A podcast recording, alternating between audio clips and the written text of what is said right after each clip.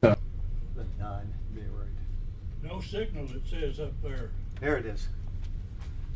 Yeah, I don't know why that. We should be starting like now. Yeah, you can start right now. Okay. Um, Zayin, food, cut, nourish, matic, like a pickaxe. Remember your word to your servant, for you have given me hope. My comfort in my suffering is this your promise preserves my life. The arrogant mock me without restraint, but I do not turn from your law. I remember your ancient laws, O Lord, and I find comfort in them. Indignation grips me because of the wicked who have forsaken your law. Your decrees are the theme of my song wherever I lodge. In the night I remember your name, O Lord, and I will keep your law. This has been my practice. I obey your precepts. Good deal. Okay, it says we are live, so I can turn that off. I can turn that off. All right. Let's see here. Uh, oh, we got some prayer requests. Uh, Samuel Classy. He uh, uh, he's asking for prayer for his aunt Anne. She's having some heart issues. Um, she gets faint when relaxing and then standing up. So there you go with that. And also, uh, his uh, grandfather Roland is still not doing well, so we want to keep him in prayer. This is just a young guy in high school. He says, Pray for me, the same guy for these three prayers. Pray for me that I may pick the right path that's for me to take after graduate high school. I keep receiving mounting pressure and questions about what I'm going to be doing after high school. He's a senior. It's testing his faith, and he doesn't know what path he should take. Well, I'll sit down and talk to him about it, but I would not at this point in life recommend the U.S. Air Force. I would have 10 years ago, or even five years ago, I might have, but I certainly would not now. Um, you know, I, speaking of that, I got somebody that I know uh, who's retired Air Force, and he went up uh, to uh, MacDill Air Force Base this past week, I believe. Maybe it was a week and a half ago to see a retirement ceremony. And he only retired a short time ago, like three, four years ago. He could not believe the change in our military. He couldn't believe it. The lack lack of military decorum, people walking around, the hair, the lack of uniforms, just walking around with half a uniform on, it just terrible. So I, I would not recommend him to go in the Air Force, but uh, I should probably email Sam and tell him what I think. Um, uh, let's see here. We uh, Yosh Shimono is in the hospital with COVID, and he's got it really bad. Um, eh, unfortunately, he's in a state where they will not allow you to take ivermectin or any of the other things that actually work, and so um, uh, he uh, he's worried about his brother. So he's asking for prayer for him. Yoshimono is the one in the hospital, and then uh, Steve, he's going to be leaving tomorrow morning. To, he can't be here tonight because he's got a, a meeting. But he's going to be traveling tomorrow, be gone for months. So we want to keep him in prayer for safe traveling. No, just till the end of December. And then, um, uh, okay, so we've got those things. And um, if anybody in Sarasota is listening and uh, has a recliner and or a dresser, we need them for the project. So if you have an extra recliner or dresser, uh, let me know. I think it has to be an exactly four foot long dresser, if I remember the dimensions. The recliner doesn't matter. Anyway, um, we'll go ahead and read this, and then we'll go to the Lord in prayer. Today is the 8th of December. And it says, being the author of best selling books did not prevent him from experiencing persecution. Richard Baxter was born in Rowton, Shropshire, England in 1615. His father was converted to Christ about the time of his son's birth, and young Richard followed the faith of his father. A brilliant student, Baxter mastered books of theology while still in his teens. He was ordained into the Anglican ministry in 1638. Baxter, a gifted intellectual, also had a pastor's heart for souls, which led to an almost complete conversion of his 600 member congregation and a veritable social transformation of the town itself. On Sundays, he reported, You might hear a hundred families singing psalms and repeating sermons as you passed through. His impassioned and eloquent preaching was so popular that galleries had to be added to his church to accommodate all those who came to worship. The congregation, in turn, reached out to the community at large. Day and night, they thirsted after the salvation of their neighbors, according to Baxter. It was following his years in the Army that Baxter began to write. He authored over 160 books, including a paraphrase of the New Testament.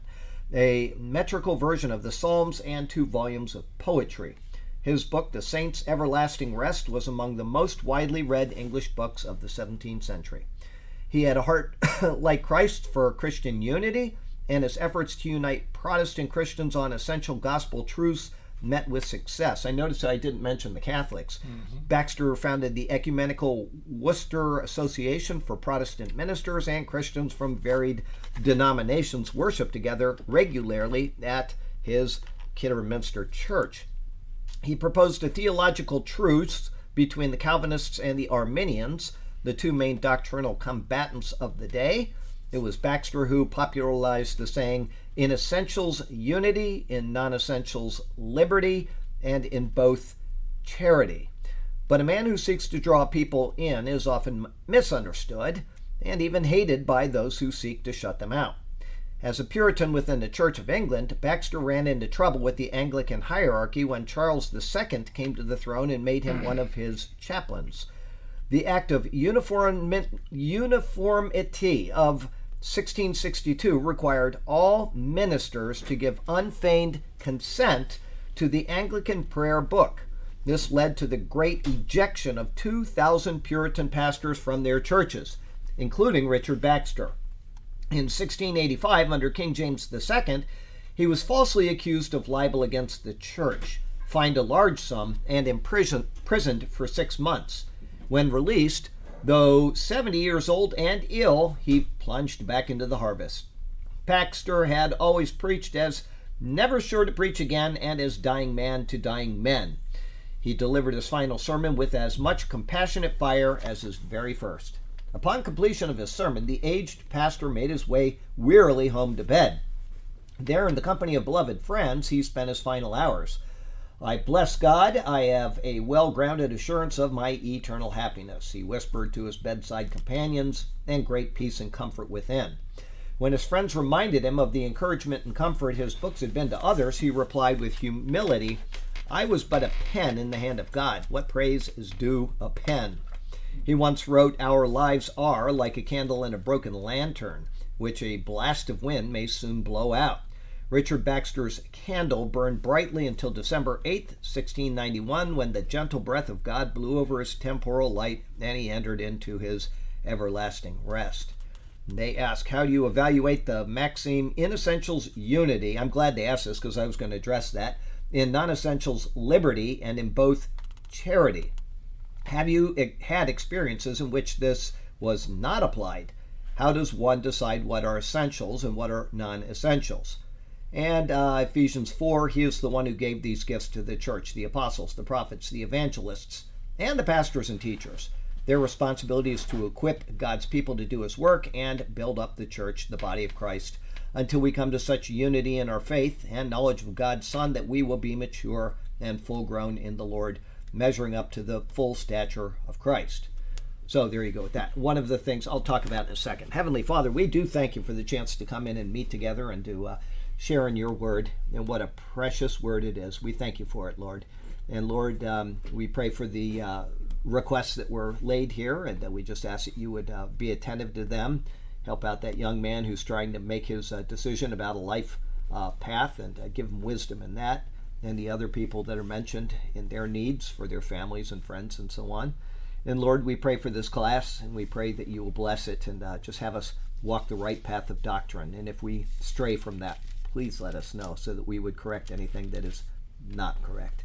We praise you and we thank you for this. And we do so in Jesus' name. Amen. Amen. So, uh, in non essentials and essentials and all that, um, uh, somebody tried to use that uh, when Glenn Beck was uh, uh, doing his thing a couple years ago, and they talked about he quoted somebody similar to that talking about um, you know uh, if he's a, a, Christian, then I will ball, uh, by all means pray with him. Or anyway, he was trying to fit Glenn Beck into that, and Glenn Beck is a Mormon. I, you know, I like the guy as an, a radio announcer, but I will not pray with Glenn Beck. I'm sorry. He, he believes a heretical notion about God and uh, he may have been saved when he was young and he may i don't know what church he attended or anything catholic. but catholic originally so he went from and that happens a lot i heard uh, or i reported it about eight years ago that uh, uh, the Catholic Church was really starting to fall away in New York because of all the sex scandals, and a lot of them were going to Mormonism. You talk about going from the fi- frying pan into the fryer, that will do it. Um, so, you know, I'm sorry, if somebody believes that Jesus is a man who became a God, I'm not going to pray with him. The symbolism of the Old Testament tells us never to do that. Okay? You never mix the incense with any other incense, and incense is a type of prayer.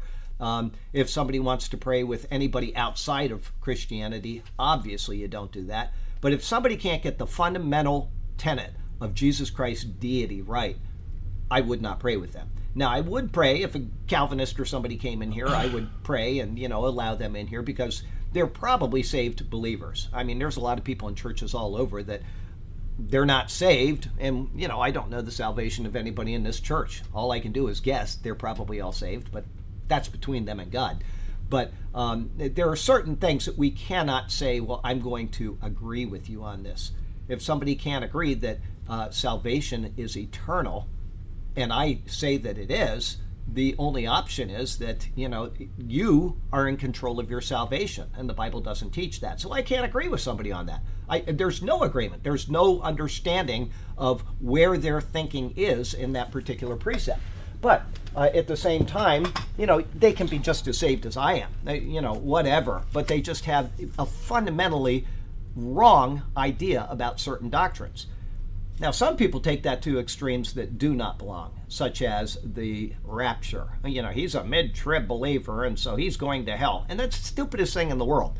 Okay? For 2,000 years of church history, nobody talked about the rapture. I mean, they talked about whatever the Bible said. We're all going to be with the Lord, and some had this idea or that idea. But the rapture idea was really, the way it's taught today, really didn't come around until about 200 years ago. Now, that doesn't mean it wasn't taught then people will use that and they'll say, well, that's a new teaching started with John Darby, and so we know that it's not true. Well, first, that's a fallacy in thinking because Calvinism only started a little bit before that, maybe 200 years before that, and so you can use the same argument against Calvinism. That's not a good argument. And secondly, the rapture was taught 2,000 years ago by a man named Paul. And so just because it hasn't been taught in the church recently doesn't mean that it wasn't taught at the beginning. It means that it fell away as an idea because the Jews were exiled. And who would have thought? So how do you how do you take all of those prophecies in the Old Testament and say those are going to be literally fulfilled when you don't know that there's even a Jewish nation anymore? There's just some Jews here and there. And so you spiritualize everything. And then you by default have to spiritualize something like the rapture. But whether you you know people will say well if you don't believe in the rapture you're not going to be raptured. That is stupid. And the reason why is because like i said most people did not believe it most people don't even know what a rapture is. For the past 2000 years you could go into a church to this day you could go into a church around the world and ask most people do you know what the rapture is? They wouldn't have an idea what you're talking about. They just wouldn't. I mean, it's something that a lot of people hold to because we're in America and we've got Bibles all over and we've got teachers all over that talk about these things but for the most part, they believe that they're going to go and be with the Lord, and they haven't really thought it through much more than that. And all of the people, it says, the dead in Christ will rise first. That's every person that ever died in Christ is going to rise first. It doesn't matter if they believed in a rapture or not. It doesn't matter if they were ever told of a rapture or not. So, in some things, you can, you know, uh, whatever this quote this guy said, in unity, in honesty, you know, whatever. Whatever he said, it's fine to an extent. But there is a point where you have to say, this doctrine is wrong and this doctrine is heretical. And you have to be able to define that. And then the ones that are heretical, you need to say, I cannot agree with you on this precept. There's no agreement.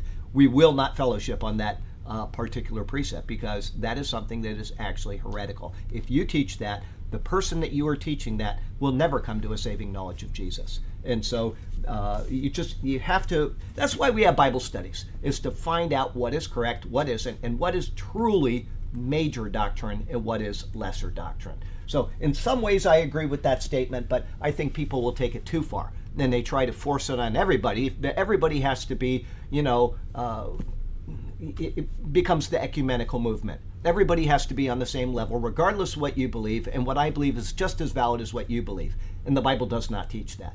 Ever. The Bible has one set doctrine. We need to discover what that doctrine is. Okay? He may say the set doctrine is this, and he may say the set doctrine is this, and somebody else may come along and say, no, neither of those is correct. And those two, if they disagree, either one of them is right or the other is right or they are both wrong, but they can't both be right. Okay, so once again, we just need to be careful to understand uh, doctrine as best we can and to not get pushed into caving on our core doctrines by saying, well, we must fellowship with these people, even if they disagree in these principal points of doctrine, like Glenn Beck. I'm sorry, I would have no problem going to listen to a Glenn Beck speech on, you know, uh, whatever he talks about lately. Yeah, the Constitution. But I would not go and have a prayer with Glenn Beck. I would have a conversation with him, say, you know, you believe a false gospel. That's what Galatians 1 6 through 8 says, and you need to get this right. But I would not have a prayer with him. If people, if that offends somebody, I don't care. The, I am not going to do it. The, the yes. rapture argument. I mean, it's like you know, I, I firmly believe it'll be a pre-trib. Yeah.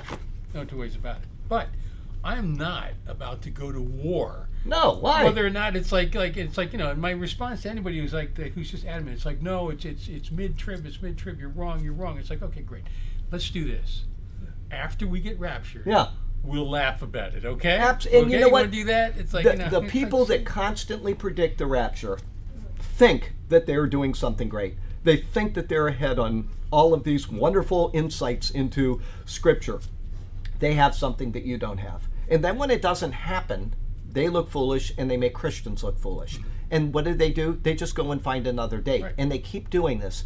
And there's no reward to be had for being right about the day of the rapture. No. You're going to get raptured just like everybody else. So why do it? And why do that? Since it's not known and purposely so, and it's like, okay, don't do that tell somebody about my son. That's, yeah, that's like you know, you're that's what we're supposed to. They are wasting their energy. People that get so heavily into the rapture uh, uh, uh, waste waste their time in Christ. They literally waste it. It's not something that you should be uh, spending all of your waking hours on. Is you know figuring out calculations and this day and that day and leading to this and leading to that. I, it, that's just not something that is appropriate. And I, I admit, when I first met the Lord, I thought, hey, I'm going to do the same thing, and I thought I'd have it all figured out. And then I realized this is just this is nonsense. This is it's getting caught up in sensationalism. So anyway. My favorite pot stirrer from California. I like. Oh yes. I like when she starts it though. Oh yeah, she's very good at it. Very good at that. Okay, we're in uh, three two today. Yes, we are. But let's go back to one just to make it all fit together. Since then, you have been raised with Christ. Set your hearts on things above, where Christ is seated at the right hand of God. 2. Set your minds on things above, not on earthly things. Okay, uh, almost identical. Set your mind on things above, not on things on the earth. Okay, um, real short commentary on this verse. Paul now builds upon the words of the previous verse. He just said, If then you were raised with Christ, seek those things which are above, where Christ is, sitting at the right hand of God. And because of this, he implores those in Colossae, and because he's writing an epistle, and that epistle is in the Bible, he is also writing to us. Okay? He wants us to set your mind on things above, his words.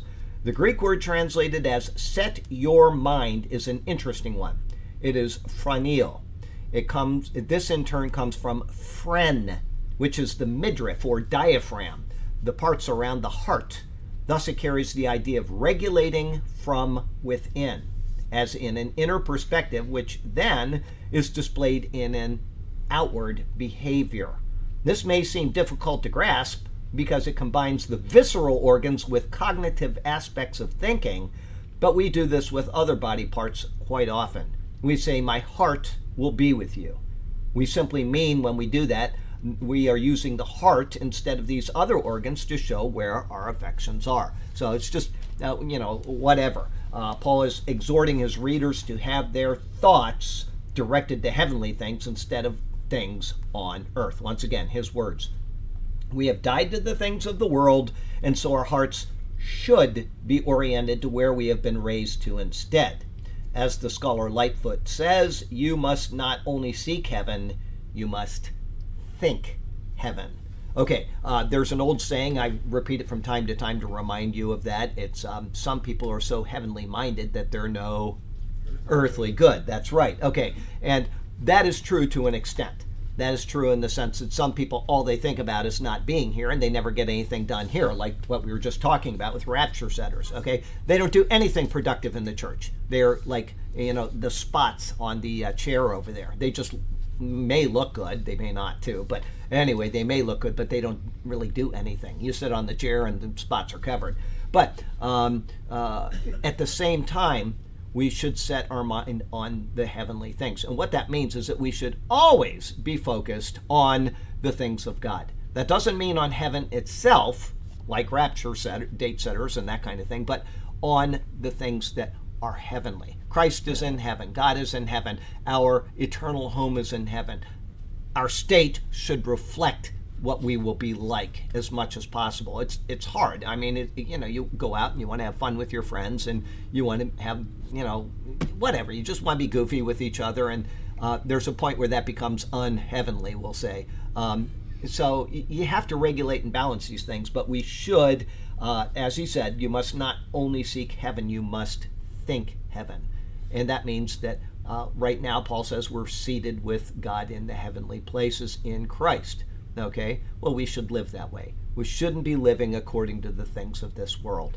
And, uh, you know, it, once again, it's hard. I understand that. It's a very hard thing to do because we're in this world. We get affected by this world. When we're sick, we, uh, you know, we get. Hideko knows if I get hungry, she, she's gone and I haven't eaten all day and she's supposed to be home at 5.30 and at 6.25 and she comes home without having stopped at the store I'm in a really grumpy mood. My daughter and I, uh, what we would call it hangry. We, we our emotions mix and we get hungry and angry at the same time. And uh, my daughter is great at that. I'm great at that. And once I've eaten, I'm fine again. But I'm just irritable as I can be until I've had something to eat. And it's my fault. It's not her fault because I could have eaten something all day. But when I'm sitting at the desk and I'm typing a, a 12 or 13 hour long sermon, I never get up. I just sit there and I type and I think. And if I do get up, if something distracts me, I might lose 30 or 40 minutes of thinking, trying to figure something out. And so I try not to do that. And when I get up, if it's for something important, it's not for stopping at the refrigerator. I just don't do that. And then I've also heard that if you drink water, which is something I'm not inclined to do, I'm not a big water drinker, it helps you think. So if you're doing something and you want to think you want to drink water, well, I've purposefully over the past two years or a year and a half brought water to the desk and I set it down and I but then that makes you have to do something else. So it, it interrupts my thinking again. But um, that's one thing. And uh, two if you eat more than just a little bit that decreases your thinking They've done all the studies, even when I was a kid. They said, don't, if you eat breakfast, the worst time to take a test is like between 9 and 11 because your brain is processing that food instead of uh, uh, whatever you're supposed to.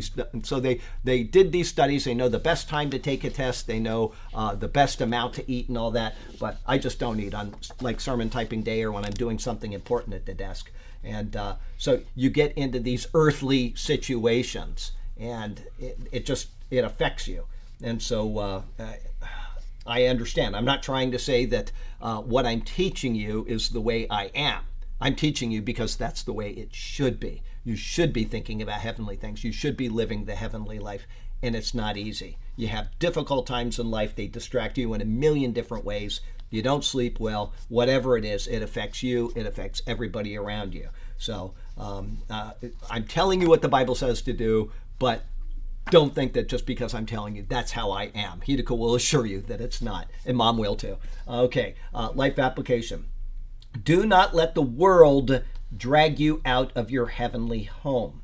If you have been raised with Christ, then live for Christ.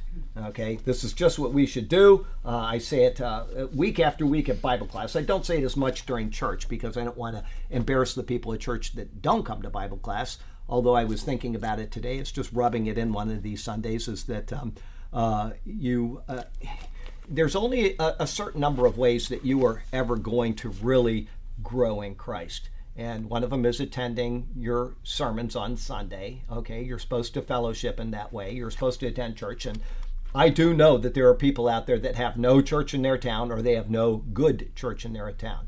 And so they attend online. And that's what they should be doing. They, they're at least fellowshipping in the sense that they are engaging with a church, whether it's this church or another one. Okay. the second thing is, and it's one I've said it almost every Bible study, is it Bible study. This is where you get doctrine. You will get interesting things in a sermon, but you're not going to get doctrine the way that you will, except on the doctrine series sermons, which I'm glad I did those. I did not want to do them, and my friend Mike insisted, and he insisted, and finally, after about eight years of insisting, I did the doctrine series. And now all I have to do is click and hit it and send it to somebody. If they ask me a question, I don't even bother answering anymore. I just send them the doctrines. Here, listen to this, and that'll answer the question. So I'm glad that that happened. But um, uh, the the Bible studies are where you're going to learn doctrine. You're going to learn a completely different way as well. And so um, I, am not one that's uh, a fan of people missing Bible class. And, uh, uh, you know, there are people that attend online right here in Sarasota, and I would rather have that than have them not attend at all. And so as long as people are attending Bible classes, to me, that's a very important thing. And, um, uh, another thing that uh, this was the third thing I was going to beat over people's heads, and I will do this eventually. Maybe it'll be on the Christmas sermon. Is that uh, uh you know I, it's not that I really care that people read my writings, but if they're not reading my writings, they should be reading something. But I know that I do a Bible commentary every single day. That's the first thing I do every single day. It's in the book of Acts. And uh, it's one way of learning in detail because they will become the Acts Bible study someday, a book of the Bible. And so if you say, I am going to commit myself to doing these things. I'm going to read a commentary, whether it's Charlie's or somebody else's, every single day. I'm going to attend a Bible study at least once a week, and I'm going to go to church at least once a week. You will put your priorities right. Then I'm not saying that because I'm sitting here. I'm saying that because that is true.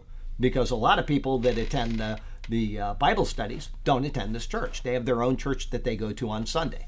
And so it's not a, a pride thing with me, it's just a reality thing. If you want, you know, and I'm obviously speaking to a couple people here that show up every week for Bible class, but uh, what I'm doing is I'm telling this to the people that are online right now. Is they're at a Bible class right now, but if they're going to a Bible class and they're not going to a Sunday church somewhere, then they are not spending their time wisely. Okay, and the same thing is if they're not reading their Bible every single day and then hopefully reading a commentary on the Bible, then I don't think they're spending their time wisely. Doesn't mean you have to do it all day, every day. But those few things are going to take up about five of your. How many hours are in a week? Um, 24 times 7 is 4 times 8. Carry the 2. Uh, 7 times 2 is 140, 168, I guess. Is that right? Okay, so take out five hours. You got 163 hours to do something else, right? That's not a lot of time. It may be six hours, even if it was 10 it wouldn't be a lot. Okay, but if that's all you're spending out of your, uh, that is a ten. That's not even a tenth of your time.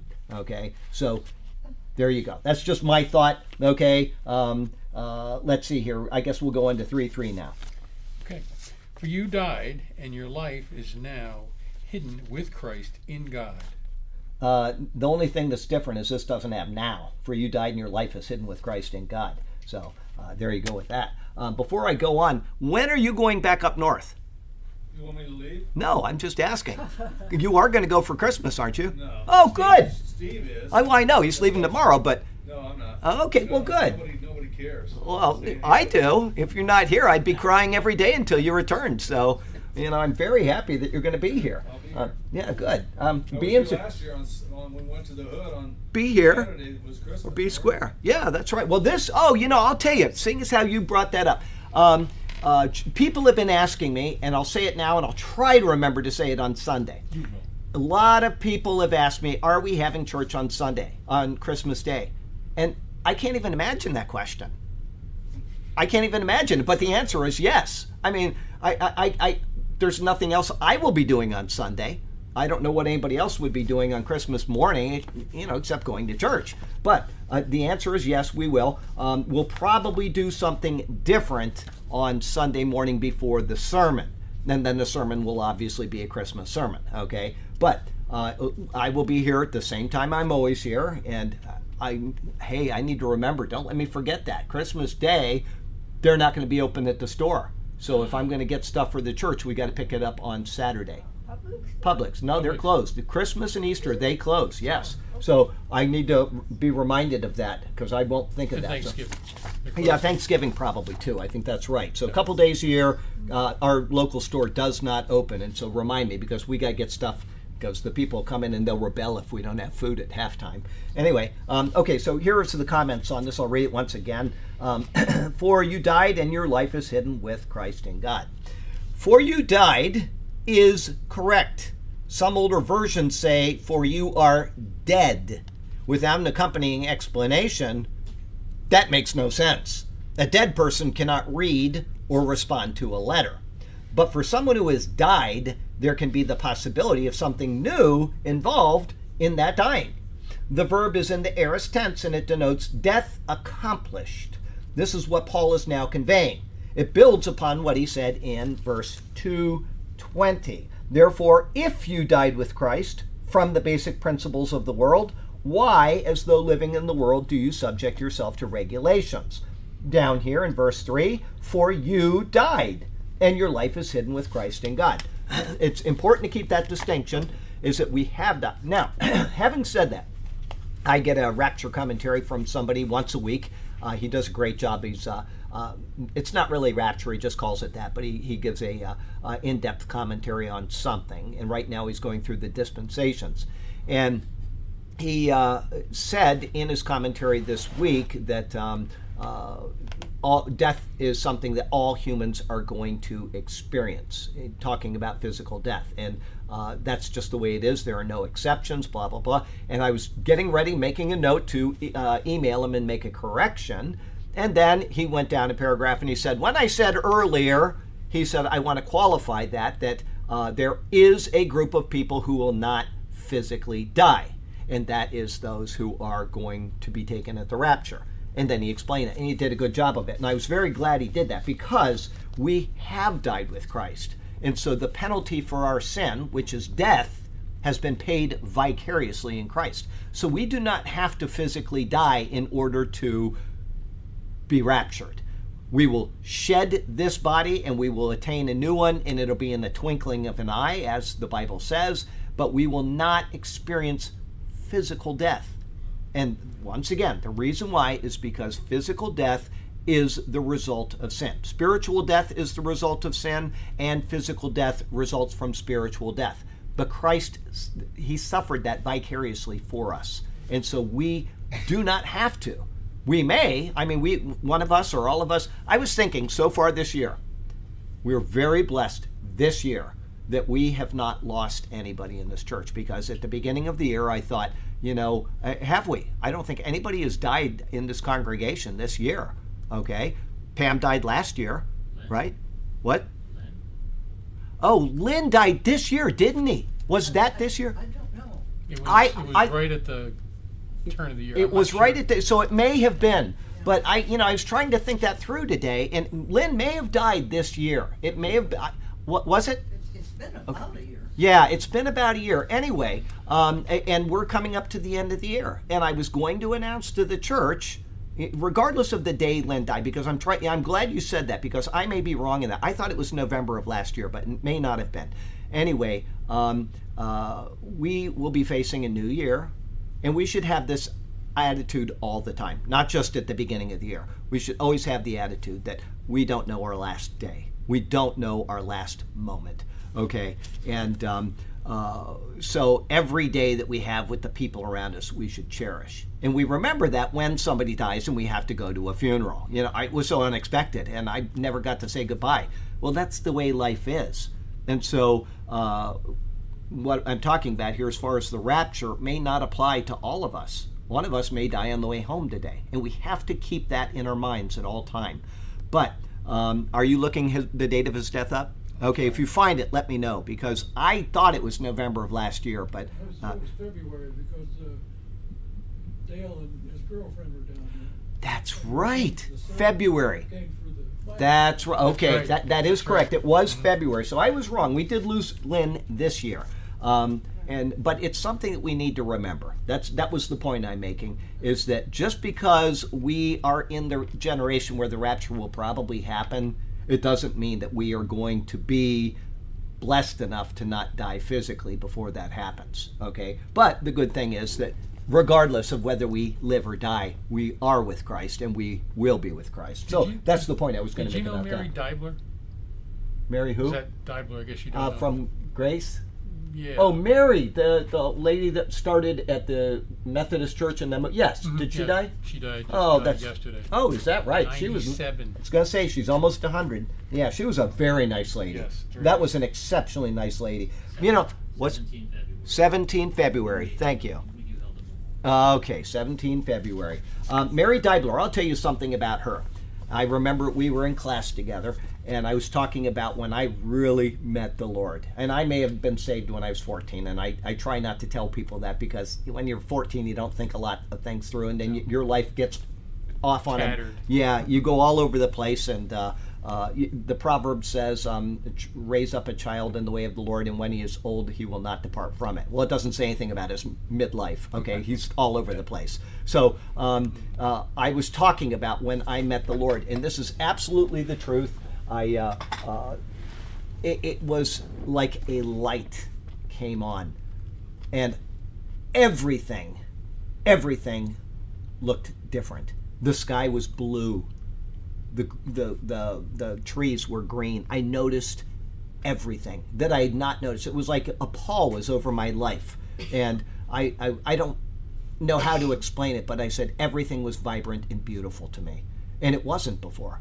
You know, I had a greater appreciation for my, for my wife, for my children, for uh, the work that I did. Everything was more beautiful.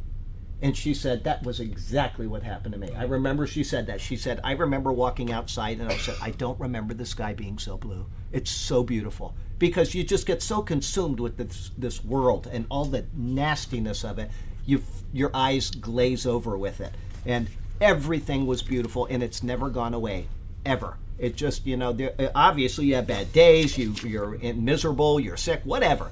But it was it was something that I will never forget is that whatever my life was covered over with that was gone and it's never never gone back to that terrible state again it's just life is beautiful and uh, I, you know I, I, I can't explain any better than that but she said that's exactly exactly what happened so I've always remembered her because of that okay um, 3 3 for you died is correct I read that there was a death to the basic principles of the world, which now results in something new.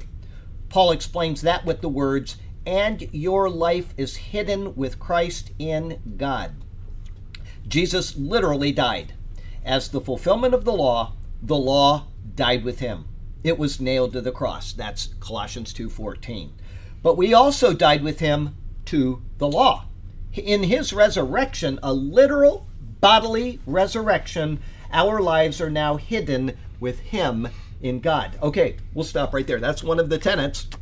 I don't- remember what it was. Something to Jehovah's Witnesses. Um, somebody sent me a link, I think, to their site. Or uh, uh, anyway, somehow uh, I was reading up on something that Jehovah's Witnesses talked about in the resurrection recently. I'm trying to put it back into my head. But one of the things that they said, which I remember from the past, is that Christ did not literally bodily rise. Right. And uh, they they say that he took on the appearance of a person that you know, and they have to say that because he said, "See, this is my hand, and uh, you know, feel me in my side." And uh, but they say when he went up to heaven, he doesn't have a body at all now. It's just he's a spirit being. They have to do this because if they don't, then their theology, which denies all of the fundamentals of Christianity, uh, falls to the wayside. So to try to remove any contradictions, which there are plenty in the Jehovah's Witnesses, but to try to do that, they have to say these crazy things, which are not based on anything scriptural. Okay, and um, I could never fellowship with somebody like that. I could never say, let's have a prayer together, other than, would you like to pray, pray to uh, receive Jesus as your Savior, the real Jesus? That's the only prayer I'll have with the Jehovah's Witnesses. So that kind of takes me back there. Anyway, um, we also died with him to the law in his resurrection, which was a literal bodily resurrection. Our lives are now hidden with him in God. The word hid is in the perfect tense. It is hidden once and forever. Thus, the life is a continuous fact. Right now, the life that we are in is a continuous fact. In essence, your life was hidden, it is hidden, and it will remain hidden forever. There is assurance in the salvation of Jesus Christ, no doubt. Now, what that means is when it says that um, our life is hidden with Christ in God forever, is because we will always, forever and ever, be covered by the blood of Jesus. Okay? That's just the way it is. God will be able to look upon us in the future because of what Christ has done, not because of what we've done in this life to merit it.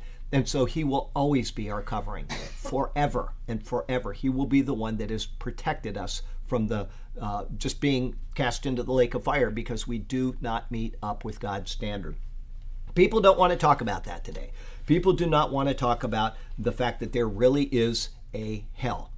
And the same people that say there's no hell will gladly say there's a heaven and that they're going to there. I've seen that many times. Matter of fact, I saw um, uh, what's his name? Uh, Ray Comfort was witness, witnessing to somebody one time, and uh, he was talking about um, uh, uh, heaven, and she's like, "Well, I don't know about that." Blah blah blah blah blah. And then um, uh, he said, "You know, the only place that no, he, talking about hell," and she says, "Well, I don't believe in that. That's what it was." And uh, so he kept talking, and then he says, Well, the only way you're going to get to go to heaven is to be with Jesus. And she says, I'm going to heaven.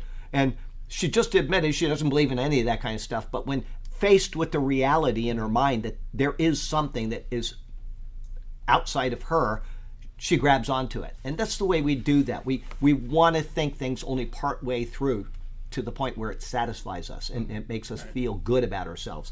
But um, uh, she. Uh, uh, I'm sorry, um, I lost my train of thought on that right now, but um, let me see where I was. Um, oh, yeah, there's assurance of salvation in Christ. There's no doubt about it. We are in Christ, we are His, and it is forever. Okay? The glory of God says that God is perfect in His being.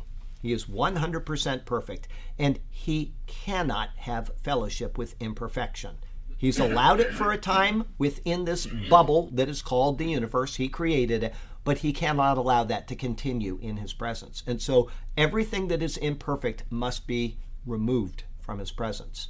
And this is the reality of the situation. If you just sit down and think about it, just think about that, you can come to no other conclusion.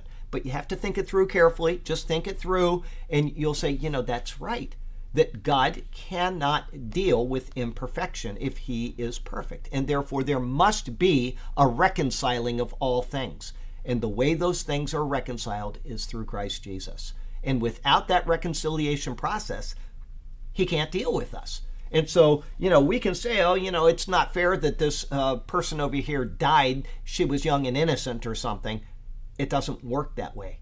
He swept away an entire world of people before the flood because there was imperfection in them. Some of them may have been better than others, but they were imperfect.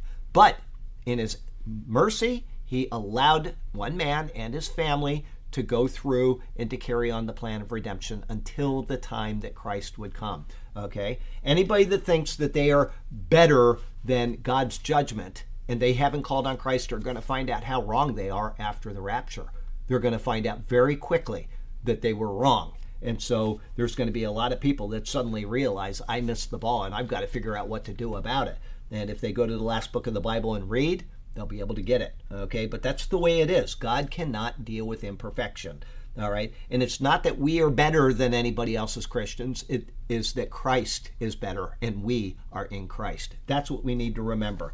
Okay, as Jesus said in Matthew 22 32, God is not the God of the dead, but of the living. As we spiritually died to the basic principles of the world, the world has no dominion over us. But as we are alive to Christ, we are hidden with Christ in God. In other words, we are spiritually alive and we are kept safe in Christ, who can never die again, by the way. Christ will never die. And so, because he will never die, because we are in him, we are set aside in Christ. Therefore, we are eternally alive with him in this mystical union, which is, as Paul says, in God. As Christ is eternally in the Father, and as we are eternally in Christ, we are thus eternally in God.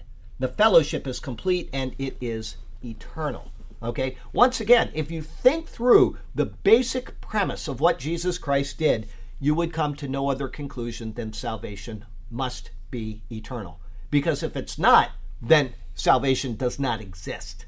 That's all there is to it. Either salvation of the person in Christ is eternal, or salvation as a principle does not exist. There is no salvation at all. Zero. Okay? Because Christ is the one that does it. We move from Adam to Christ, and Christ will not cut himself off. Okay, you can go to 1 Timothy. Let me see if I can find this verse really quickly. And we it's a verse you have to take carefully. Okay, it's it's not something that you can just uh, arbitrarily uh, look at and say, "Oh, see, you have to take it carefully." And we'll be there pretty soon. We'll be in Timothy soon. But um, uh, this is a faithful saying: For if we died with him, we also shall live with him. He doesn't give any qualifiers. He says, This is the way it is. If we died with him, we will live with him. If we endure, we shall also reign with him. Now, here's where it gets a little uh, uh, sketchy, and people say, See, you can lose your salvation. If we deny him, he will also deny us. Well, what does that mean? We haven't denied him. We have called on him and we have been saved by him. And once you've been saved by him, it is a done deal because the next words tell you that. If we are faithless, we didn't deny him, we called on him. If we are faithless, he remains faithful. He cannot deny himself. Paul is saying you are positionally in Christ. You are in Christ and you are a part of himself. And he cannot deny what he has done, or he wouldn't be the Savior of mankind. And so uh, you can stop right there at that third clause and you can say, see, you can lose your salvation. That's not right. You've never denied Christ in the sense of not having called on him. And once you've called on him, you haven't denied him. You can later say, well, I deny him, but that is a completely different issue which falls under a completely different category. And we need to keep our category straight. Salvation is eternal because we are in Christ and he cannot deny himself. So we have to get those squares lined up or we will have bad theology. Okay, so um, uh, let's see here. Yeah, the fellowship is complete and it is eternal. Life application. Words have meaning. Paul writes in specific tenses in order to fully explain what has occurred for the believer in Christ. There is to be no doubt concerning our continued salvation. When we err, which we can do, or we can even say, you know, I just I just don't think I believe anymore and walk away. Okay, when we err in that way, and that's what Peter talks about in 2 Peter 1 9 or 1 2 through 1 9, okay, um, when we err, let us speak to the Lord about it and move on. And if we don't, we're the only ones that are going to suffer in this life. But we will still be saved, yet as by fire. 1 Corinthians 3. He has saved us, and we are saved. Hallelujah to Christ, Jesus, who has delivered us from the body of death, which is the law, which is exactly what he's been talking about through this whole chapter. The law, the law, the law. That is what is at we're at enmity with God because of law. Adam was under law. He wasn't under the law of Moses, he was under law. And he violated law and he died. And death spread to all men because of that. That's stated in the book of Romans. I, the reason why I'm saying this is because somebody uh, was listening to the, one of the Roman studies and he didn't understand what I was talking about. He brought it up on Sunday. Uh, he was driving here and he heard me say that um, uh, Adam was under the law. And I don't think I said that, but even if I did, he was under the law of God. He wasn't under the law of Moses. And when he violated the law of God, which was, you shall not do this thing, he died. Okay? And that is what has brought every single negative thing upon humanity since then is law.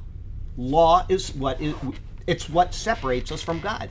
Spiritually. Spiritually, absolutely. Spiritually died. And then physical death was a result of his spiritual death, okay? Because if you think that one through, God was wise in this. A being that can live forever that is sinful will become really sinful. He'll continue to grow more sinful. And that's proven perfectly in the pre flood world. Okay, there's a point, I- like I use an, as an example, is look at how bad things were under Hitler. And he was what, 50 years old when he was destroying all of Europe? I mean, literally, the wickedness that we can do in being just a young person. Imagine how wicked we can be when we've devised ways after three, four, six hundred, a thousand, ten thousand, twenty thousand years. It just is increasing wickedness. Okay? God was wise to cut our years short. And so that's the way it is, and we've got a short time to make our decision, and then our eternity is set. Anyway, 3 4. When Christ, who is your life, appears, then you also will appear with him in glory. When Christ, who is our life, appears, then you also will appear with him in glory. So, one word different there. Uh, this concluding thought of the section corresponds very closely to the closing thought of the corresponding section found in, in Philippians. This is what it says in Philippians 3:21, which is um, I'm going the wrong way, am I? Aren't I?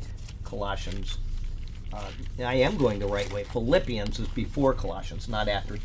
Okay. Uh, Philippians 3:21 says, uh, uh, "Who will transition? Who will transform our lowly body that it may be conformed to His glorious body, according to the working by which He is able even to subdue all things to Himself." Okay, that's uh, Philippians 3:21. Paul is careful to remind his audience that our living for heaven now is not a futile endeavor. It is an anticipatory state of that which lies ahead. And that's why he said, set your mind on heavenly things. It's an anticipatory state. We might as well get used to uh, living the way that we will be living. Okay? And as we do, that's where rewards come in. That's where, uh, you know, productivity in Christ will be fully repaid. That's, you know, and if you're not productive in Christ, then you won't be repaid. And once again, you know, people, uh, they'll often email and they'll say, you know, blah, blah, blah about your teaching. And, you know, you have a big reward coming. I'm not going to get any more of a reward for what I do than the person that is faithful in his job and loves the Lord with all of his heart and thinks on the Lord and performs his duty to the glory of the Lord. Okay? Just because I teach the Bible does not mean I'm in some super special category. It does say, and I admit that, uh, you're to regard the pe- teachers over you with double honor. Okay, big deal. Okay, besides that, that's something that you uh, are told to do within the community of the church. But other than that, if you are doing your job, you should never feel like I'm not doing something productive for the Lord if you're living your life to the glory of the Lord. Why, why should you feel that way? If you're doing everything you can to the glory of the Lord and you've got a pastor that is preaching great sermons but does not live for the Lord, who's doing the better job? Right? I mean, that's all there is to it. There are lots of pastors out there that you can see right on Christian TV that are making millions of dollars. They're doing all kinds of things they shouldn't be doing. I read about one just yesterday that uh, some pastor doing something in Texas, and uh, anyway, it doesn't matter what, but um, uh, y- you know, do you think that you're less than him because he's a pastor and he's screwing up and you're doing your best to live for the Lord? Absolutely not. That's so don't ever feel that way. Don't let yourself feel like you are not productive in the Lord if you are living for the Lord. Okay? Uh, and the only way you can do that, I say it almost every commentary in Acts so far, is if you don't know your Bible, you can't do that. You need to know what the Bible says. You need to be tuned in to what the Lord expects of you. But as long as you're doing that, you can be a farmer or you can be a plumber. You know, I was in wastewater for how many years after really becoming a Christian, and I don't feel any more holy today than I did when I was in wastewater. Zero. I don't feel any more. Okay. Um, I, I can tell you I'm a lot more tired now. But other Smell than better. what's that? You smell better. I smell a lot better. No, actually, you know what? you, you, well, there were times where you got pretty nasty. If you know, I, I ran the place, and so I didn't have to do the things I did. But I loved to get the boots on and to go into the tanks. If there was something that needed to be done, I'm the one that would always do it. I loved it. I I loved the work. I loved uh, everything about the wastewater field. It is. If uh, this kid, I ought to email him and tell him what I think about that. If you want to do something, I think personally is just a wonderfully rewarding job. It's to work in wastewater.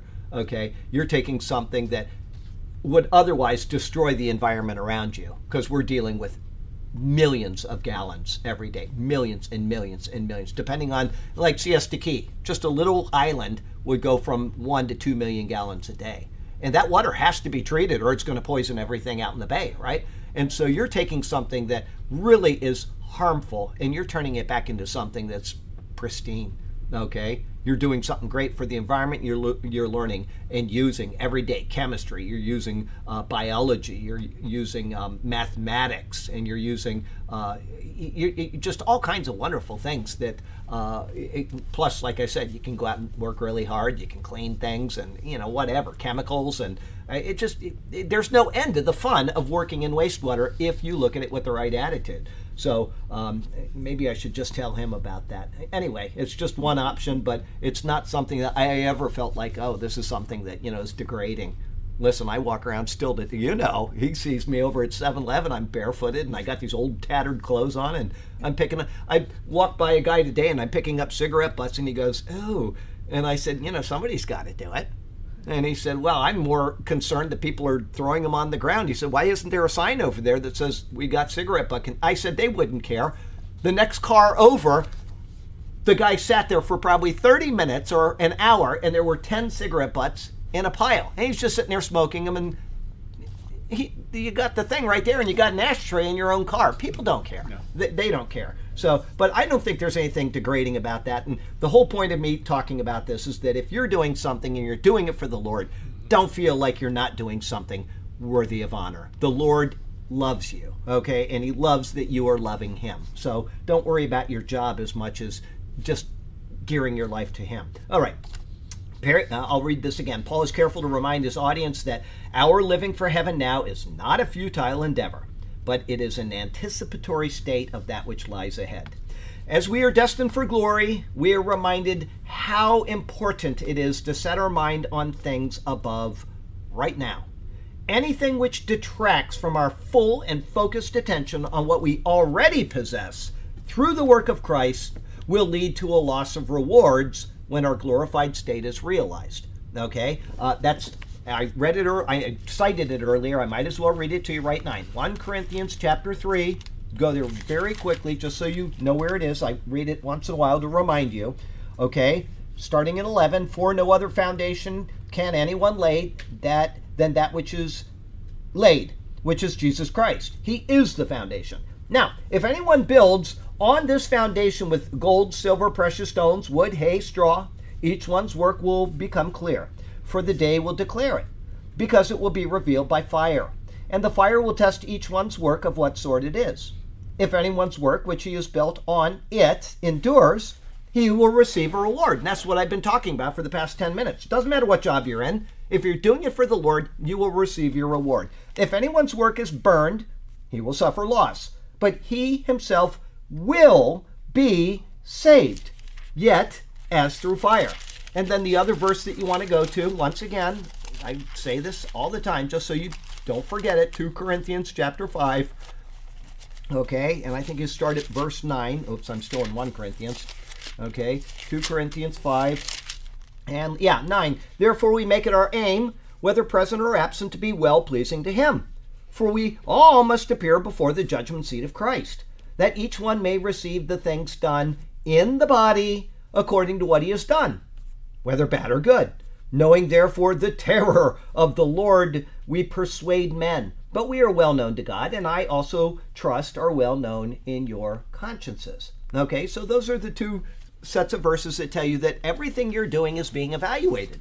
Okay, as long as it's for the Lord, He's not going to hold it against you if you're a postal worker. Okay, that's not, this is a temporary life. We're doing this life in whatever capacity we're doing in it. Doesn't make any difference, okay? Politician? What, oh, maybe we better set a qualifier. Uh, yeah, I'm kidding. Um, uh, I'm sure there's a good politician out there somewhere. Um, let's see here. Um, uh, okay, yes. Um, uh, where was anything which detracts from our full and focused attention on what we already possess through the work of Christ will lead to a loss of rewards when our glorified state is realized. And so he says, when Christ, who is our life, appears, it is not that our life is with Christ, but rather it is that Christ is our life. This is confirmed by the words of John 1 verse 4. John 1. I was going to go to 1 John. I don't want that. I want John 1. Okay, John 1. And he says here, I'll just start at verse 1 because it's so beautiful. What a wonderful opening to the Gospel of John. Oh my goodness. Um, it says here, In the beginning was the Word, and the Word was with God. And the Word was God. He was in the beginning with God. All things were made through him, and without him nothing was made that was made. In him was life, and the life was the light of men. Okay? So, that's what it says there in John 1 4. Christ was manifested in the flesh and completed his work. Upon completion of that, he ascended into heaven bodily. He didn't ascend as a spirit being, bodily into heaven.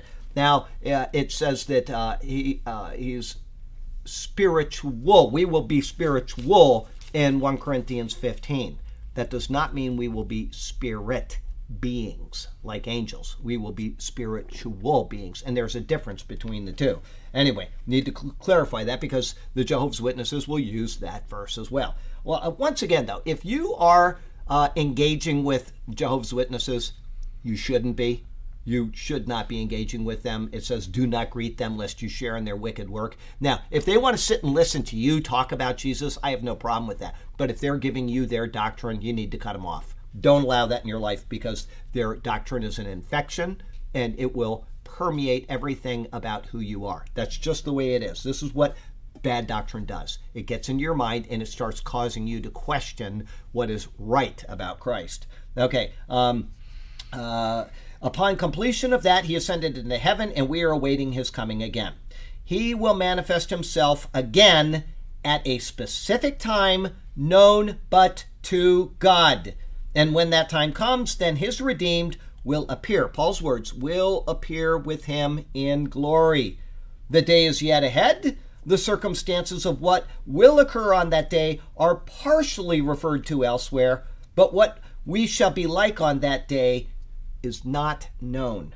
Paul tells us in 1 Corinthians 15, and John tells us this as well in 1 John 3, verse 2. Okay, uh, let me read 1 John 3, verse 2, just to find out what. Oh, yeah, I know exactly what it is, but hang on, we'll go to 1 John 3, 2. Uh, Beloved, we do not know. Um, hang on, I, I don't want to misquote it, so 1 John 3, verse 2 to Peter. Come on, come on, Charlie it's so small they're hard to find. Okay, 1 John 3 2. Yes, um, beloved, now we are children of God, and it has not yet been revealed what we shall be.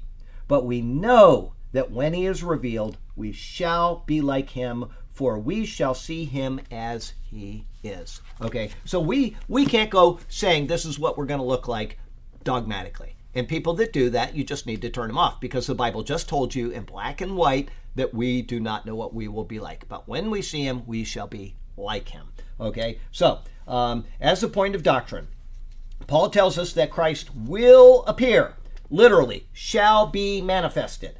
This verse presupposes the thought that there is one specific time that he will come and manifest himself to his people, not before. Therefore, it is not only unwise but it is against the words of Scripture to accept any supposed vision of Christ before that day. Dreams of visits to heaven or hell, visions of Jesus, and so on are to be rejected. Okay? Paul says it, he's to be manifested, it's going to come. If he suddenly appears to somebody in his bedroom and says, I'm Jesus and I'm here to tell you the way to salvation, then that's a violation of Scripture. Jesus is not going to do that. Okay? He is going to come when he comes. And until he does, we have the word that tells about what has happened. The apostolic age is over. We're not to expect anything except this word to guide us in who we are. Okay? If people believe that, that's fine. You believe whatever you want. Okay? As I say week after week, you, you can be as wrong as you want about that. But the Bible does not set, tell us that that is going to happen. And it won't happen. Look, He is going to come, and when He does, then we will see Jesus, and not until then. Okay, life application as we are set on a heavenly course which is guaranteed to come about, we should not endeavor to, or should we not endeavor to live as if this is so now?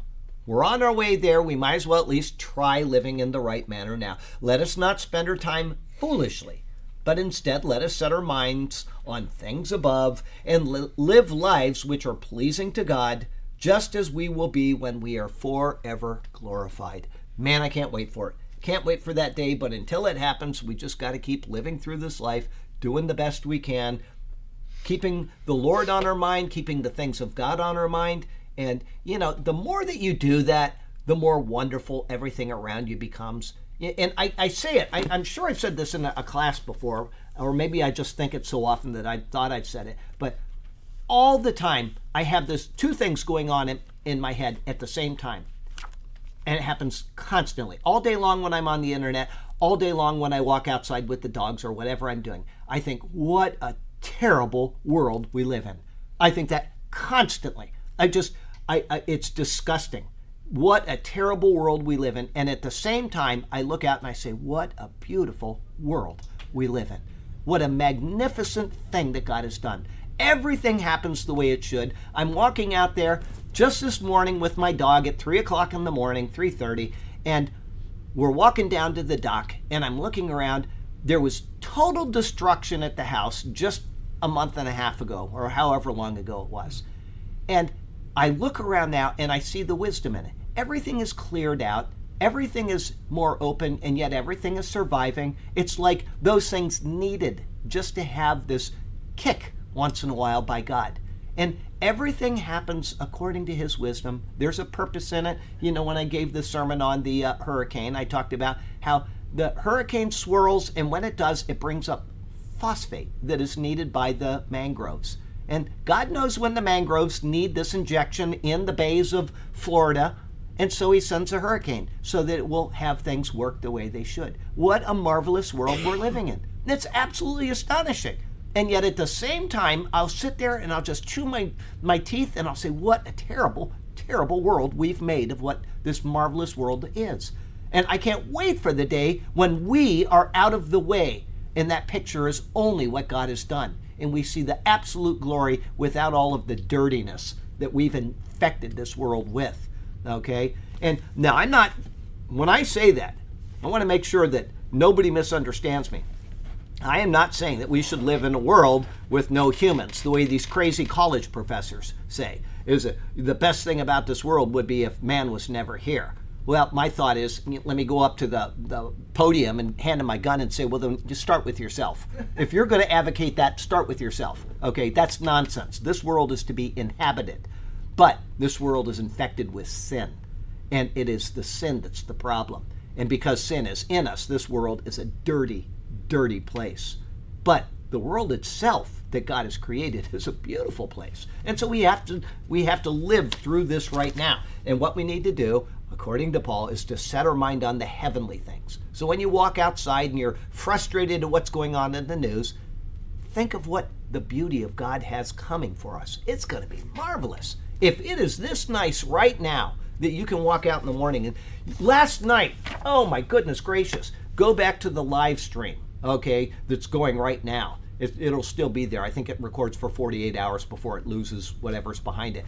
The moon coming up over the oh, bay last night on the live stream was so beautiful. I couldn't believe it. 6:30 this morning was unbelievable. Eh, this morning, yeah. Well, coming up over the bay last night, it was so nice. We're finishing up the day, and we had Murder She Wrote going. Okay, we're watching that, and I I had the iPad with the moon coming up over the bay because it was so beautiful. I couldn't take my eyes off of it. At 6:30 in the morning, Oh. it's going down or whatever you want to say. Oh, and it's just as beautiful going out over the Gulf. It was like somebody had a light on Right. on the on the dog. Beautiful. Five thirty.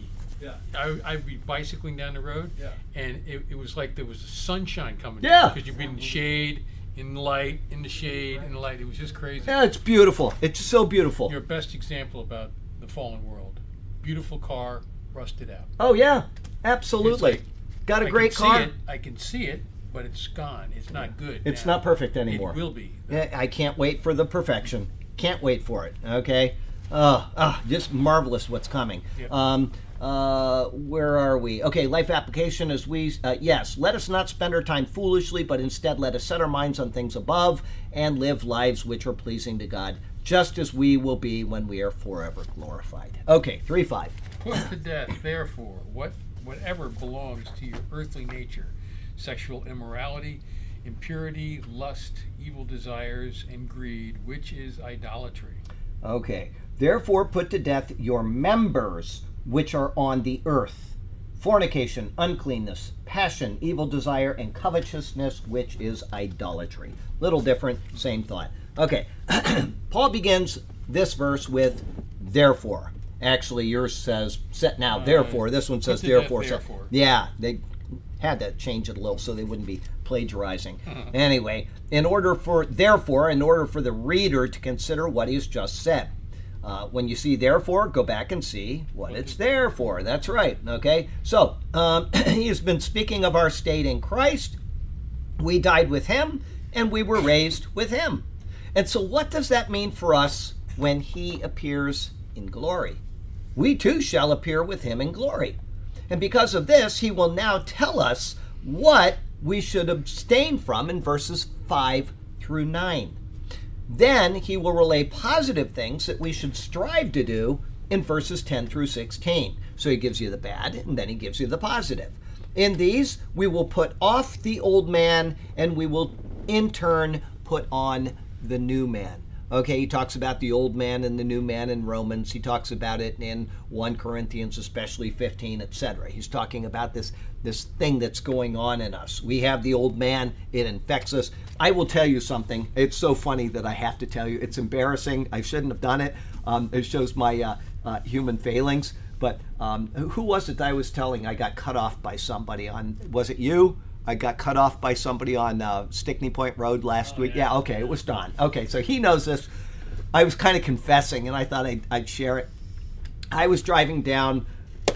It is from US 41 to the bridge that you go over to go on to Siesta Key. It's about a mile and a quarter. Okay, I would say it's about that far.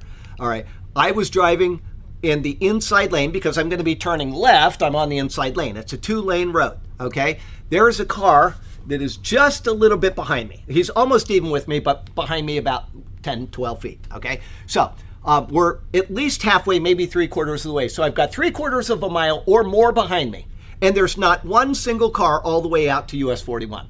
Okay, Right. that's the now. There's a car that's just pulled up to an intersection right here, and it doesn't just pull in front of us, which it could have waited one second, one second, and it, nobody behind us all the way. It's not like there's any rush.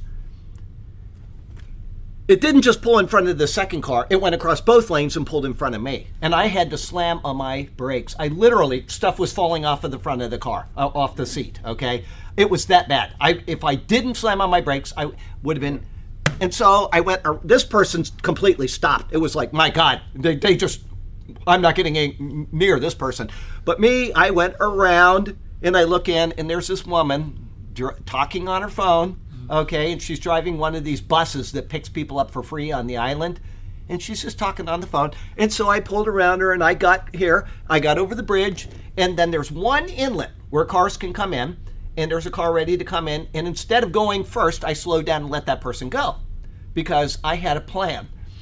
I got to the I got to the light where it tees now, and I'm going to go south, and this person is behind me, and the light is green, and so I pull up to the light and I stopped, and this person behind me is beeping and beeping and beeping, and when the light turned yellow, after half of the yellow, I went through, and so there she was waiting, and I know that was wrong. I read the proverbs the next morning, and the proverb said I did the wrong thing, but it felt so good. This is what it's talking about right here the carnal man as opposed to the spiritual man. I was not very spiritual with that person. I was very upset. What I should have done is stop. Mom's giving me a thumbs up. It shows you her character, where I learned my character. Anyway, it was not the right thing to do, but it, it was the carnal man getting the best of me. So I've now confessed to the whole world something that I only told Don. Um, okay, um, so here we are. Um, uh, he's going to relay the positives, which are to wipe out my negatives in verses 10 through 16. In order to put off the old man, he says to put to death your members which are on the earth. The word is nekrao, and it means to view as a corpse, and thus to regard as dead. We are to look at our bodily members as if they are dead, and that's hard to do. Right? That's testament to it, and all the other things that get thrown at you. Doesn't matter what it is, what carnal, earthly thing gets thrown at you, it is very hard to view your body this way because we're in this body. My son right now has got a terrible sore throat. He's had it for a couple days. He's miserable. He can't get away from his body. He's stuck in that body with this pain. Okay? I was uh, talking to some friends today, and he, last week he had a terrible flu. He was miserable. You can't get away from these bodies. So it's hard to say, I'm going to turn off everything in this body that Paul is telling us. And I assure you that Paul struggled with these things as well because he tells us he did. Okay? But this is what we are to do. We are to strive to do these things. So I'm not trying to say that I'm more holy than you, or Paul's not trying to say that either, because in Romans chapter 7, he admits who is going to uh, save me from this body of death. He's telling you that he's going through this struggle. Okay? So, we are to look at our bodily members as if they are dead, and then he lists those members. To be noted is that he makes no distinction between the bodily members and what they accomplish. In other words, fornication is listed first as if it is a bodily member. The, bo- the part of the body is being equated directly with the negative act that it can commit. And this is the fallacy of the current movement in this world that is going on with all of the sexual things that are happening. Just because you are inclined to do something does not mean that you are to do that thing. The world has thrown off the restraints and it has gone into unbridled passion. That is not what we are to do. There was a time when if you were caught doing something in high school, you were either, I can't use the words on YouTube, but you know what I'm saying. A girl was this and the guy was that. Okay? Now, that's the most common thing in the world. Okay? It, I've had 15 boyfriends in the past week. Okay? And you know what I'm talking about. This is what Paul is saying. Just because you have an inclination to do something does not mean that it is right or appropriate to act on that inclination okay? And that is the fallacy of thinking that is going on in the world more and more every single day. That's when you hear, my, that's judgmental. Yeah, that it, you're judgmental. No, this is the way that God expects it. And this was a Christian nation. Hmm. This was a nation that upheld those values, and that is all being thrown away by the people on the left. There's an agenda here, and it's not to promote that particular perversion. What it is, is to destroy the nation. There's a difference between the two. They are using this as a vehicle to achieve this end, okay? And they're destroying people's lives in the process, okay? They don't care about that. Okay, to be noted is that he makes note i read that fornication uh, the, po- the part of the body is being equated directly with the negative act it can commit however the same body parts that are listed can be used in positive ways as well and so we are being given insights into how we are to conduct ourselves while still in this physical, corrupt body. We are to treat it as if it is already glorified. That's what we should be doing. As noted, the list begins with fornication. Fornication is sexual intimacy which is outside of the bonds of marriage. Any sexual intimacy outside of the bonds of marriage is fornication. Hence, it is sexual immorality. Okay? And marriage in the Bible is defined in a way that is no longer defined in societies in this world. That's another fallacy. There can only be, according to the Bible, one type of marriage. Okay? And so anything other than a man and a woman in the bonds of marriage having sexual relations is fornication. Everybody got that? Okay? I'll probably get banned from YouTube for saying this, but this is what the Bible teaches. Okay? We were on Rumble. Well, we are there too, but next is uncleanness. This is a general reference to life's impurities and anything that a man could pursue which would otherwise defile himself. So, uncleanness is a general term which is just where you defile yourself. He then lists passion. This indicates strong emotions which are not directed by God, such as consuming lust. Okay? This is one of the things that um, one of my friends went to a pastor's conference. Okay, I think it was in Chicago, he said. And there were three to 400 pastors, and some of them were the most notable pastors in the entire nation. You've heard their names. Guaranteed you've heard their names. And the guy that was giving a briefing on the sexual part of it said, Who here has struggled with sexual um, lust and these type of things? Every single person was faithfully faithful and stood up. It's something that we all struggle with. And if you say you don't, I think you're probably not telling the truth. Okay? This is a problem that humans have, and it is so infectious in our society that you can't help. You, you turn on the TV and you see something, and the next thing you know, your mind is going off in some gross tangent. Yes. Billy Graham said, you can't keep a bird from flying over your head, but don't let him build a nest. Don't let him build a nest on your head. That's exactly right. A bird will fly over your head, but you know, uh, and there's the other one that's kind of funny, but it's true. It says, you know, there's nothing wrong with looking at a beautiful woman. The Bible highlights beautiful women again and again and again, especially the Song of Solomon. But they highlight beautiful women. It's the second look that'll Right. get you. Okay, that's where you need to. There's a point where you need to say, "I've got to turn this off." Okay, but people that uh, don't recognize beauty for what it is are taking things to an unintended extreme because beauty is something that we should appreciate, and the Bible makes it absolutely clear. Okay, so after that are evil desires. Do we have time to finish this? Yes. Okay. Um, such desires are reflected in things like lewdness and the working of all uncleanness and greediness. Okay, being greedy is a state of being defiled or being unclean. Okay, we should never be greedy people. Coming next is covetousness. Okay, this is one of those things. I love to mention this because I was thinking about it just a day ago. I'm always trying to remind myself of these things. Is that the 10th commandment is a commandment that nobody else on this planet is going to know is being violated except God. You can covet all day long and nobody else is going to know. And yet, it's one of the commandments thou shalt not covet. Okay? Coveting will lead to other things and then people will know it. But you can covet all day long and only you and God are going to know. And yet, He knows.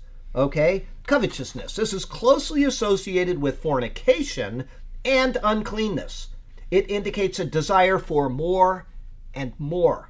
It demonstrates eyes that are never satisfied with what they have, and an attitude which is insatiable towards self gratification. That is that is almost the definition of the left in our nation today. That is almost the definition of. I'm not saying there aren't people on the right that act this way as well, but the left is completely sold out to gratification, more and more and more, and coveting other people's money, coveting other people's property, coveting power. Th- They're sold out to it. There's no restraint left in the left. Okay? Paul then explains covetousness by saying, which is idolatry. The reason covetousness is described this way is because it dethrones the Lord from our hearts and from our souls. Instead, we take what our attention is directed to and we place it upon a throne of our heart's own making. And that's why when it says that we shall not covet, and I keep reminding myself of this anytime I'm working or doing whatever I'm doing, is because God knows that He is being dethroned in our lives when you're acting that way. He is to be the, we're to be satisfied in Him. Whatever we possess, that is what we possess. And it's a gift from Him. And if we want to make more, we just set our sights on it and we work for it, but we do not covet it in the process. If He does not provide it, then our work may have been in vain, or it may have been because He knew that we didn't need it. It would distract us in another way. Okay? The Lord is wise about our lives in relation to Him. Okay? We don't know what we can handle and what we can't handle.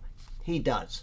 And so we just have to accept that if we are not prospering in some way in this life, it is because He has restrained that in us.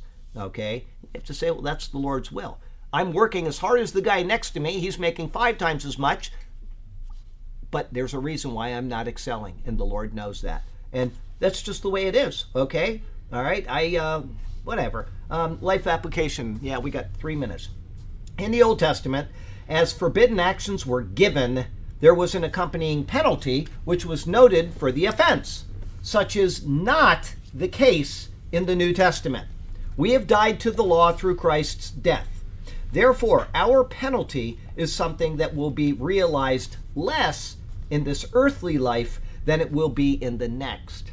A believer's salvation is secured, but our rewards are based on the lives we live after that salvation. However, this doesn't mean we won't also suffer in this life if we do bad things. We may profit from a greedy heart by making millions, but we may also lose by getting fired from our job. Paul's point is not what will happen in this life, though, but in what will be reckoned to us in the next. Therefore, let us pursue Christ now, being obedient to the admonitions that he has set forth for us. That is where we should be. This is what we are to do. And if we don't do it, the one that is going to suffer is us. That's just how it is. The Lord knows what's best. And as difficult as that may seem to us at times, it's the you know, we, we need to accept it. And uh, with that, I think, yes, we better close. Heavenly Father, thank you for the chance to come into your presence and to share in your glory. Thank you for this word which leads us, which guides us, which tells us what's going on. It tells us all that's on your heart towards us and all that we should do in relation to you. So thank you for that. You've given us what we need, and there it is in front of us. Help us to be wise and to respond to it accordingly, to apply it to our lives. And Lord, we can't do that unless we know it. So give us the desire to read this book day in and day out and to think on it and to cherish it. It is such a wonderful gift. Thank you for this lamp for our feet. Thank you for this light for our path, your wonderful word. And we thank you for Jesus, who is the one, the giver of all good things. Thank you for him. Thank you for the cross of Calvary. Thank you for his shed blood and the resurrection, which is our hope of eternal life. Thank you, Lord God. And it's in his name we pray. Amen. Okay, so I got my shirt on. It says, uh, let me back this thing up. We're gonna, oh, yeah, back that up. It says.